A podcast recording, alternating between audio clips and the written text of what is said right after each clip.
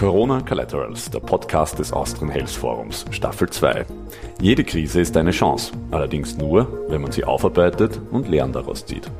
Nach fast zwei Jahren, die uns das Coronavirus nun fordert, blicken wir daher auf die Stärken und Schwächen, die die Pandemiesituation im österreichischen Gesundheitssystem aufgedeckt hat. Und wir entwickeln konkrete Maßnahmen für mehr Resilienz, Innovation und Versorgungssicherheit. Herzlich willkommen zu Corona Collaterals, der zweiten Staffel der Podcast-Serie des Austrian Health Forums. Ich freue mich heute als meine Gesprächspartnerin Dr. Irene Fielka begrüßen zu dürfen. Herzlich willkommen, Irene. Danke dir für die Einladung, Christoph. Ich darf dich kurz vorstellen, du bist äh, CEO von INITS, dem universitären Business Inkubator der Wiener Universitäten. Äh, ihr seid sehr erfolgreich in dem, was ihr tut, wachst ständig, habt zahlreiche Auszeichnungen bekommen, seid die klare Nummer eins im deutschsprachigen Raum und wurdet mehrmals als eine der besten eurer Art weltweit ausgezeichnet. Wie schaffst du das? Eine sehr gute Frage, weil ich mit Passion dabei bin und unglaublich gerne mit Menschen arbeite, die Probleme nicht nur sehen, sondern auch Lösungen dafür entwickeln können und hemdsärmelig drangehen, ähm, eben was Neues zu tun und unternehmerisch denken. Ja, Lösungen entwickeln und Dinge vorantreiben ist was, was wir alle im Kleinen und im Großen müssen und mussten, ganz besonders in den letzten eineinhalb Jahren der fortlaufenden Corona-Krise und allen möglichen Faktoren, die uns auf unterschiedlicher Weise betreffen. Äh, was war denn da in deiner Arbeit und deinem Leben so das Besondere, wenn du in die letzten zwölf Monate zurückdenkst? Im Gegensatz zu anderen Bereichen gab es bei uns keine Entschleunigung, sondern eher eine Beschleunigung. Krisensituationen sind immer Unternehmerzeiten, weil Krise bedeutet ja viele Probleme und Probleme sind für unternehmerisch denkende Menschen Opportunities, äh, Ansätze, wo man äh, Lösungen eben braucht und die machen Geschäftsmodelle draus. Das war für uns als Gesellschaft unglaublich schön zu sehen, dass es wahnsinnig viele ganz außergewöhnliche Menschen gegeben hat, die in ganz unterschiedlichen Bereichen auch Lösungsvorschläge auf den Markt gebracht haben. Das ging von Restaurantbetrieben, die ja zumachen mussten und ganz was anderes gemacht haben. Menschen, die zusammengearbeitet haben, Unternehmen, die zusammengearbeitet haben, die eigentlich aus einem anderen Bereich kommen und, ähm, und da begonnen haben, Masken zu nähen oder Schutzkleidung zu machen, bis hin zu der Flexibilität, die wir alle gebraucht haben, um auf die neue Situation von Homeoffice, Homeschooling, die Art zu arbeiten, die Art Präsentationen zu machen, sich völlig umzustellen eigentlich, ja, ähm, und wo, wo wir heute sagen müssen, das wird eine nachhaltige Auswirkung auf unsere Arbeit haben, auf unsere Arbeitsweise haben, ja, und da waren alle gefordert und das hat mich hat mich gefreut, ja, dass da viele mitziehen konnten. Unglaublich, was da weltweit sich getan hat die Kooperationsbereitschaft, die Bereitschaft, Informationen zu teilen und gemeinsam an Lösungen zu arbeiten, war schier unglaublich. Mhm. Ja, du beschreibst ganz stark diese Kreativität, die ja auch entfesselt wurde durch die Herausforderungen, die die Corona-Krise gebracht hat. Was waren denn da die schönsten Erlebnisse, die du gehabt hast? Aber auf der anderen Seite auch, was hat dich am meisten geärgert, wo du dir gedacht hast, da wäre jetzt mehr möglich und äh, das wird irgendwie vereitelt? Ja, was war das Schönste? Das kann ich gar nicht sagen. Äh, wir haben unter unseren Startups eine ganze Menge an Startups, die auch ganz konkrete Lösungen für oder gegen die Pandemie entwickelt haben. Ein Unternehmen zum Beispiel Themis ist ein Biotechnologieunternehmen, die haben eine Impfstoffplattform, auf dessen Basis sie zuerst mal Impfstoffe gegen tropische Erkrankungen machen wollten und die haben sehr früh erkannt, dass auch Corona natürlich Impfstoff gebraucht wird und haben dort begonnen ähm, zu entwickeln, wurden dann im, im Frühjahr 2020 von einem großen Pharmaunternehmen übernommen, weil das eine ganz tolle Plattform ist, äh, die man sehr flexibel einsetzen kann. Ein Beispiel. Ein anderes Beispiel, Marinomed ist auch ein Biotechnologieunternehmen. Die haben antivirale Wirkstoffe unter anderem Nasensprays, den ich selber persönlich immer von Anfang an meinen Leuten empfohlen habe, kann man in jeder Apotheke kaufen, schon seit vielen Jahren. Ähm, ist einfach ein zusätzlicher Schutz gegen eine potenzielle Viruserkrankung, zusätzlich zur Maske. Ein weiteres Beispiel, und das war wirklich erstaunlich, wie schnell das gegangen ist. Ähm, Symptoma ist ein Unternehmen, das wir im Health Hub Vienna hatten. Die haben mit der Stadt Wien gemeinsam einen digitalen Support zur Hotline aufgesetzt, äh, gelauncht Mitte des Jahres 2020 und binnen 24 Stunden hat sie 1,5 Millionen User die sie erreicht haben damit. Also da war ganz offensichtlich Bedarf da und den hat man getroffen und das sind die schönen Erlebnisse. Mhm. Geärgert hat mich, dass wir zu Beginn unglaublich gut reagiert haben, obwohl das mit Sicherheit unglaublich schwierig war, diese vielen Unsicherheiten und trotzdem musste jeder von uns, musste die Regierung Entscheidungen treffen, die auch zwei, drei Tage, eine Woche später wieder revidiert werden mussten. Wir haben, glaube ich, die erste Phase gut hingekriegt, haben aber dann viel zu langsam reagiert und, und viel zu wenig aus diesem schnellen Reagieren müssen auch dann mitgenommen. Und mir geht's jetzt zu langsam. Wir hätten schon jahrelang ja das digitale Rezept machen können. Das war auch in Vorbereitung, das ist wahrscheinlich auch der Grund, warum es dann relativ schnell auch technisch umsetzbar war. Was sich nicht geändert hat, dass sich die Regularien, die Art und Weise, wie wir verrechnen, dass das teilweise noch auf Standards basiert, die eigentlich überaltet sind. Und dort muss man hinschauen, dort muss man hingreifen und das viel schneller, als wir das getan haben. Ein Beispiel, wir haben in Österreich neun Anmeldesysteme für Impfungen. Ganz Indien hat ein einziges. Ja, und das ist von der Anzahl der Menschen, die darüber abgewickelt werden müssen, ist es eher un unvergleichbar. Aber ich stelle mich halt die Frage, warum muss man neunmal die Kosten ja, haben? Warum muss man neunmal parallel das Gleiche aufsetzen? Warum geht das nicht gemeinsam? Und das sind die Dinge, die mich ärgern. Ja, ich glaube, äh, da bist du in guter Gesellschaft, auch was man so in den sozialen Medien liest, da wird ja teilweise schon sehr hart ins Gericht gegangen im österreichischen Corona-Management. Äh, du bist international auch sehr gut vernetzt. Wie erlebst du denn andere Länder in dieser Performance im Vergleich zu Österreich? Es gibt sicher Länder, die weit vorne sind, was, was die Impfung anbelangt.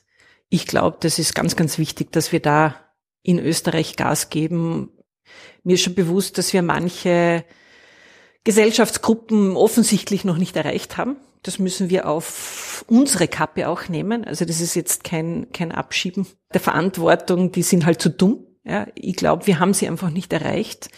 Offensichtlich werden solche Menschen leichter erreicht durch irgendwelche äh, Verschwörungstheorien, als wir sie erreicht haben. Ich glaube, daran kann man noch arbeiten. In manchen Dingen sind wir durchaus top.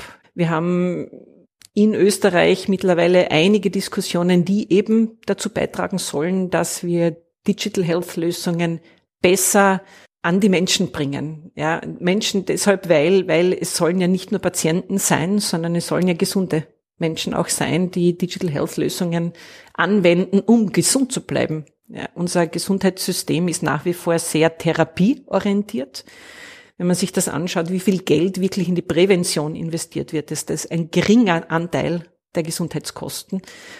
Das Problem dieser Digital Health Lösungen ist aber in Österreich nach wie vor die Finanzierung. Ja, Österreich ist sehr intensiv auf sozialstaatlich finanziertes Gesundheitswesen ausgerichtet. Die Menschen sind es gewohnt.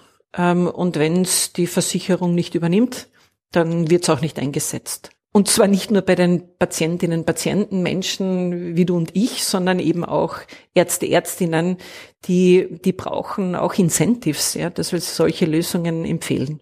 Und da hinken wir hinterher. Deutschland hat vor mehr als einem Jahr jetzt mittlerweile die DIGA eingeführt. Ein Verrechnungsframework, wenn man so möchte, wo digitale Gesundheitslösungen verrechenbar werden, wenn die Startups durch einen Zulassungsprozess kommen. Das führt dazu, dass dort sicherheitstechnisch, datensicherheitstechnisch alles eh geprüft wird ähm, und dann kann die Gesundheitskasse die Kosten übernehmen für einen bestimmten Zeitraum, in dem dann das Startup beweisen muss, dass die Lösung auch tatsächlich funktioniert. Das führt natürlich dazu, dass, ähm, dass ich in der ganz, ganz frühen Phase, ja, wo die Startups relativ wenig Geld auch immer haben oder immer äh, Geldengpässe da sind, dass das dort finanziert wird, dass sie über diese Phase leichter durchkommen und dann auch Daten sammeln können, um zu beweisen, dass ihre Lösung funktioniert. Was Deutschland offensichtlich noch nicht so sehr geschafft hat, ist, dass auch die Ärzte, Ärztinnen das wissen und einsetzen und wenn es Lösungen gibt, die dort gelistet sind in der DIGA, dass das auch verschrieben wird, wenn man so möchte. Also da glaube ich, ist noch einiges zu tun. Aber das wäre zum Beispiel eine Lösung, die wir in Österreich ähm, vielleicht sogar anwenden könnten, kopieren könnten. Ja, Frankreich hat jetzt vor zwei Wochen announced, dass sie das tun werden. Sie finden die DIGA-Lösung gut ähm, und kopieren das halt in ihr jeweiliges Gesundheitswesen rein. Das wäre auch etwas, was wir in Österreich gut brauchen könnten. Ja, wenn man so auf die Resilienz des österreichischen Gesundheitswesens im breiten Sinn schaut, Resilienz verstanden als so die richtige Kombination aus Robustheit äh, und Agilität, haben wir ja am Anfang ganz gute Werte in der Robustheit gehabt. Wir haben wesentlich mehr Intensivbetten zur Verfügung stellen können als viele unserer Nachbarländer. Wir haben ein System, das auch trotz monatelanger, sehr, sehr harter Belastungen standgehalten hat. Jetzt geht es aber darum, auch äh, die Agilität zu beurteilen, also die Frage, wie weit ist es uns gelungen, gelungen, uns äh, anzupassen und auf zukünftige Wellen dieser Pandemie oder neue Herausforderungen, die vielleicht bald kommen werden, zu reagieren. Wie beurteilst du da die bisherigen Aktivitäten in Österreich? Kritisch, weil wir heute noch nicht wissen, was wir alles für Folgekosten produziert haben. Wir wissen heute noch nicht, was es bedeutet, wenn wir eine große Anzahl von Intensivbetten reservieren für Covid-Patienten, was absolut notwendig ist, um, um die zu retten. Aber es gibt Studien, die belegen, dass zum Beispiel Herz-Kreislauf-Erkrankungen unterversorgt waren plötzlich. Ja, weil es eben diese Intensivbetten nicht gab, weil die für Covid-Patienten reserviert waren und auch jetzt wieder sind in, in einer neuen Welle. Und was das für Folgekosten produziert, werden wir erst in einiger Zeit tatsächlich sagen können. Wir wissen noch nicht, was es für eine Auswirkung hat auf die mentale Gesundheit, ganz besonders bei Kindern zum Beispiel. Viele der Folgekosten kennen wir noch nicht und die werden sich auch erst über die nächsten Jahre weisen, möglicherweise über die nächsten Dekaden. Da glaube ich, muss man besser werden. Auch in der Kommunikation müssen wir besser werden. Ich verstehe es nicht, warum wir es noch nicht geschafft haben, die Menschen davon zu überzeugen, dass die Impfung wirklich gut ist. Obwohl es Milliarden an Impfungen gab, relativ gesehen äh, Probleme bei Impfungen liegen im Promillbereich. Aber das wird aufgebauscht bei den Impfgegnern. Wir schaffen es nicht, das zu kommunizieren. Ja, das ist wahrscheinlich die beststudierteste Impfung überhaupt, seit es das Gesundheitswesen gibt, nämlich in einer Anzahl, die Weltbevölkerung ist ja auch größer geworden, ja, das ist unvergleichbar und trotzdem schaffen wir es nicht, in der Kommunikation das so hinzukriegen, dass es eben verständlich wird und glaubhaft wird. Ja. Ja, da geht es ja eigentlich auch um das Annehmen von Innovation. Äh, es ist eine wissenschaftliche Absolut, ja. Sensation, wie schnell es gelungen ist, diesen Impfstoff äh, herzustellen. Wir kämpfen jetzt aber an einer ganz anderen Front, die wir noch vor einem halben Jahr nicht wahrhaben wollten, noch vor einem Jahr nicht für möglich gehalten haben, nämlich dass die Innovation nicht angenommen wird von Teilen der Bevölkerung. Innovation hat immer das gleiche Problem. Also technisch lassen sich viele, viele, viele Dinge lösen. Es ist meistens nicht das Technische das Problem ist. Ja. Innovation scheitert sehr oft am Markt, dass es eben nicht angenommen wird. Und das ist jetzt keine Schuld derer, die das jetzt nicht annehmen, also nicht des Kunden, der Kundin, sondern eben sehr oft auch das fehlende Verständnis für die Kundenbedürfnisse bei Startups zum Beispiel.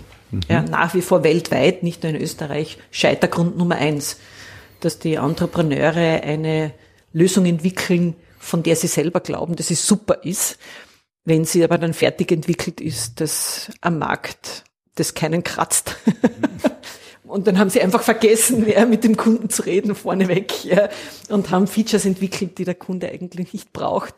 Ja, dafür bräuchte der Kunde aber was anderes.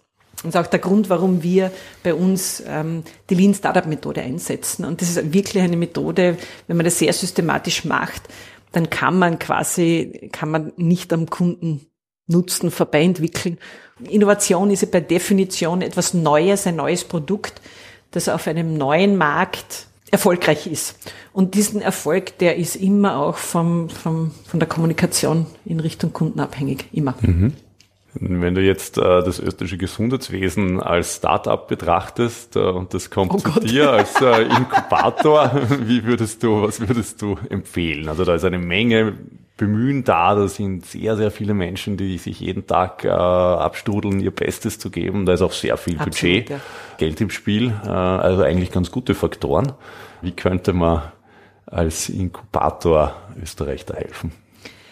Ähm ja, es ist deshalb nicht, mit einem Startup nicht vergleichbar, weil das natürlich schwere Strukturen sind, sehr komplexe Strukturen, die über viele Jahrzehnte gewachsen und daher auch verkrustet sind. Ähm, das österreichische Gesundheitswesen, wenn man sich zum Beispiel anschaut, wie die Geldströme funktionieren, dann ist das unglaublich komplex. Wenn man das alles auf ein A4-Blatt zeichnen wollte, ja, sieht man kein weißes Blatt mehr vor lauter Strichen. So viele Geldflüsse gibt's da in, in den unterschiedlichsten Richtungen.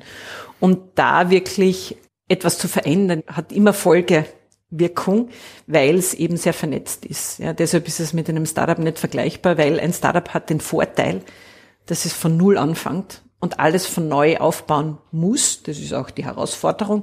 Aber das ist insofern der Vorteil. Ja, man kann in einem Startup die Struktur so bauen, wie es eben passt. Und wenn sie das gut machen, die Gründer und Gründerinnen, ähm, dann funktioniert das auch. Ja, das ist natürlich irrsinnig schwierig im Gesundheitswesen. Trotz des Bemühens der Menschen und trotz der Einigkeit eigentlich, dass Digital Health unglaublich viel Potenzial hat, Geld einzusparen ja, ist es trotzdem schwierig, ja, weil, weil es eben so verstrickt ist. Mhm. Ja, ein wesentlicher Resilienzfaktor ist Innovation, Zugang zu Innovation und die Fähigkeit, sie ins Regelsystem zu übernehmen. Äh, was ist deine Vision? Was könntest du dir vorstellen, dass da in Österreich möglich wird und was braucht es dafür? Was, was auch Startups tun, sie müssen irgendwo anfangen. Und ich glaube, das ist auch das, was ich empfehlen würde. Man muss an irgendeinem Problem groß oder klein mal anfangen und das spürbar machen für alle Beteiligten, wie Digital Health tatsächlich helfen kann. Und eigentlich hat uns dort Corona dazu verholfen, das am eigenen Leib zu spüren, dass Telemedizin ja eigentlich ganz vernünftig funktioniert. Ganz besonders, wenn es schon eine Arzt-Patienten-Beziehung gibt. Man sagt, ich habe da die Vertrauensbasis, ja, die, die kann ich leichter aufbauen, wenn ich von Mensch zu Mensch in einem Raum miteinander rede. Aber ist dieses Vertrauen aufgebaut, dann kann ein großer Teil der Kommunikation eben auch über digitale Medien laufen. Die müssen sicher sein, aber dass es funktionieren kann, das haben wir alle gespürt. Ja, wir waren einfach gezwungen, das mal auszuprobieren. Das kann man nutzen für die Zukunft. Ja. Und wenn man eben irgendwas verändern möchte, nicht gleich das ganze System als Ganzes von Anfang an zu 100 Prozent durchverändern, ja, sondern an kleinen Punkten anfangen. Ja. Ja, das gibt ja Hoffnung. Also auch kleine Schritte führen in die richtige Richtung und durch die Herausforderungen in der Corona-Krise sind ja durchaus große Schritte gelungen, wenn man gerade an äh, digitale Anwendungen äh, im ersten Lockdown denkt. Manches davon wurde jetzt wieder ein bisschen zurückgenommen, anderes wird immer noch diskutiert. Äh, wie könnte man sowas standardisieren? Wie könnten wir mehr Innovation ins System bringen oder schneller ins System bringen. Du hast ja auch einen sehr guten Überblick über diverse Fördermittel, äh, über äh, Innovationsprogramme. Da ist eigentlich viel da, wird auch immer wieder gelobt in Österreich. Trotzdem äh, hört man immer wieder, dass Patienten nicht die Top Behandlungen oder Medikamente bekommen, weil hier einfach irgendwo was zu lange dauert. Mhm. Eine Möglichkeit wäre eben, Incentives zu schaffen, sowohl bei Patientinnen und Patienten oder Menschen, wenn sie noch gesund sind, ähm, und Ärztinnen und Ärzten. Da braucht es Ansatzpunkte im Verrechnungswesen. Wie zum Beispiel eine DIGA nach Österreich zu kopieren, zu überlegen systematisch, was hat auch in Deutschland gut funktioniert, wie schaut das äh, in Österreich aus, was kann man wirklich kopieren und wo muss man vielleicht ein bisschen drehen, dass es zu unserem Gesundheitswesen passt. Ähm, und ich muss auch nicht jeden Fehler wiederholen. eine zweite Möglichkeit wäre, wie wir es im Fintech-Bereich schon haben, so eine Legal Sandbox zu schaffen. Also einen Raum, einen Datensatz wahrscheinlich auch. Ähm, Im Gesundheitswesen geht es ja viel um Daten, wo man sagt, da kann ein Entrepreneur, eine Gründerin, ein Gründer, aber auch etablierte Unternehmen mal, mal damit was ausprobieren.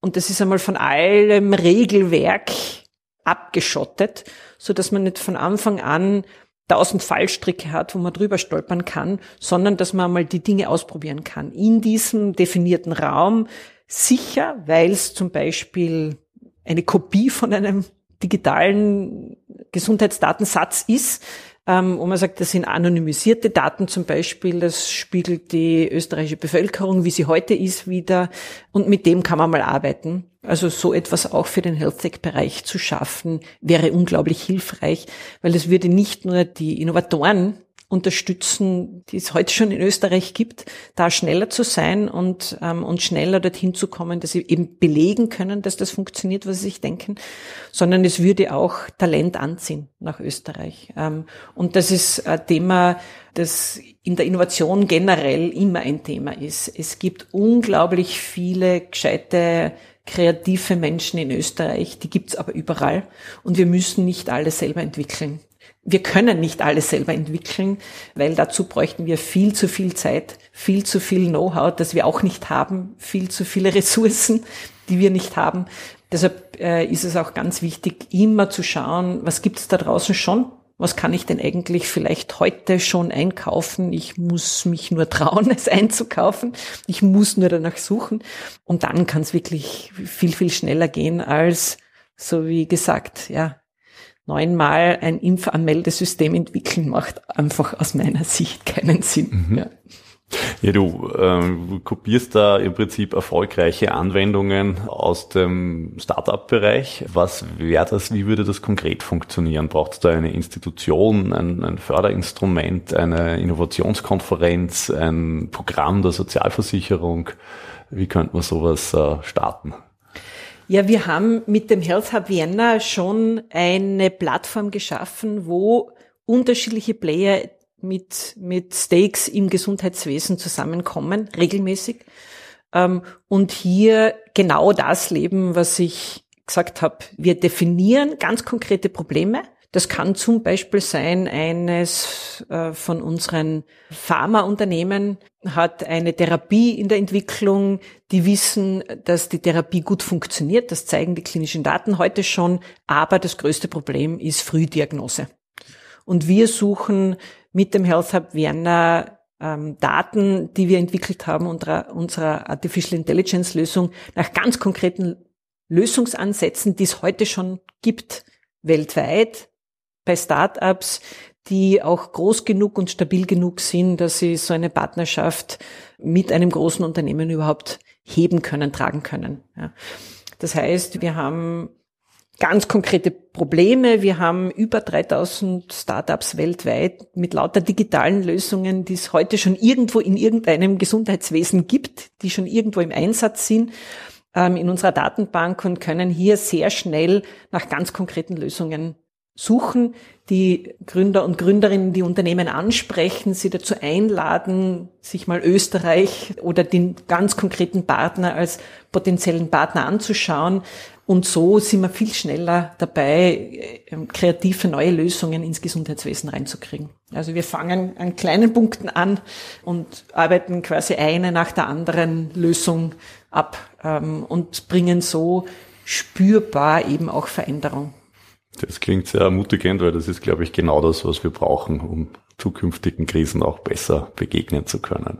Zum Abschluss, der berühmte Geist aus der Flasche erscheint dir und du hast die Chance, äh, den Menschen in Österreich, äh, egal ob Politiker, Ärzte, Patienten, einen Gedanken zu schenken, mit dem sie in der Früh aufwachen und dem sie am nächsten Tag ein bisschen folgen. Was würdest du ihnen schenken, damit sie in Zukunft besser auf Krisen wie Corona reagieren können? Trau dich über deinen Tellerrand. Schau mal, und zwar in mehrerlei Richtung. Ja, probier neue Dinge aus. Lass dich auf neue Dinge ein. Und das ist im Gesundheitswesen passiert. Das mussten wir tun. Wir mussten Telemedizin ausprobieren, zum Beispiel. Und das tut eigentlich gar nicht weh. Ganz im Gegenteil, es hat sich eigentlich ganz gut angefühlt. Und das kann man nur erleben, indem man es ausprobiert. Entweder indem man selber eine neue Lösung entwickelt oder eben einfach eine neue Lösung ausprobiert. Vielen Dank, vielen Dank für deinen Besuch und deine Zeit bei Corona Collaterals, dem Podcast des Austrian Health Forums. Danke dir für das angenehme Gespräch und die Einladung.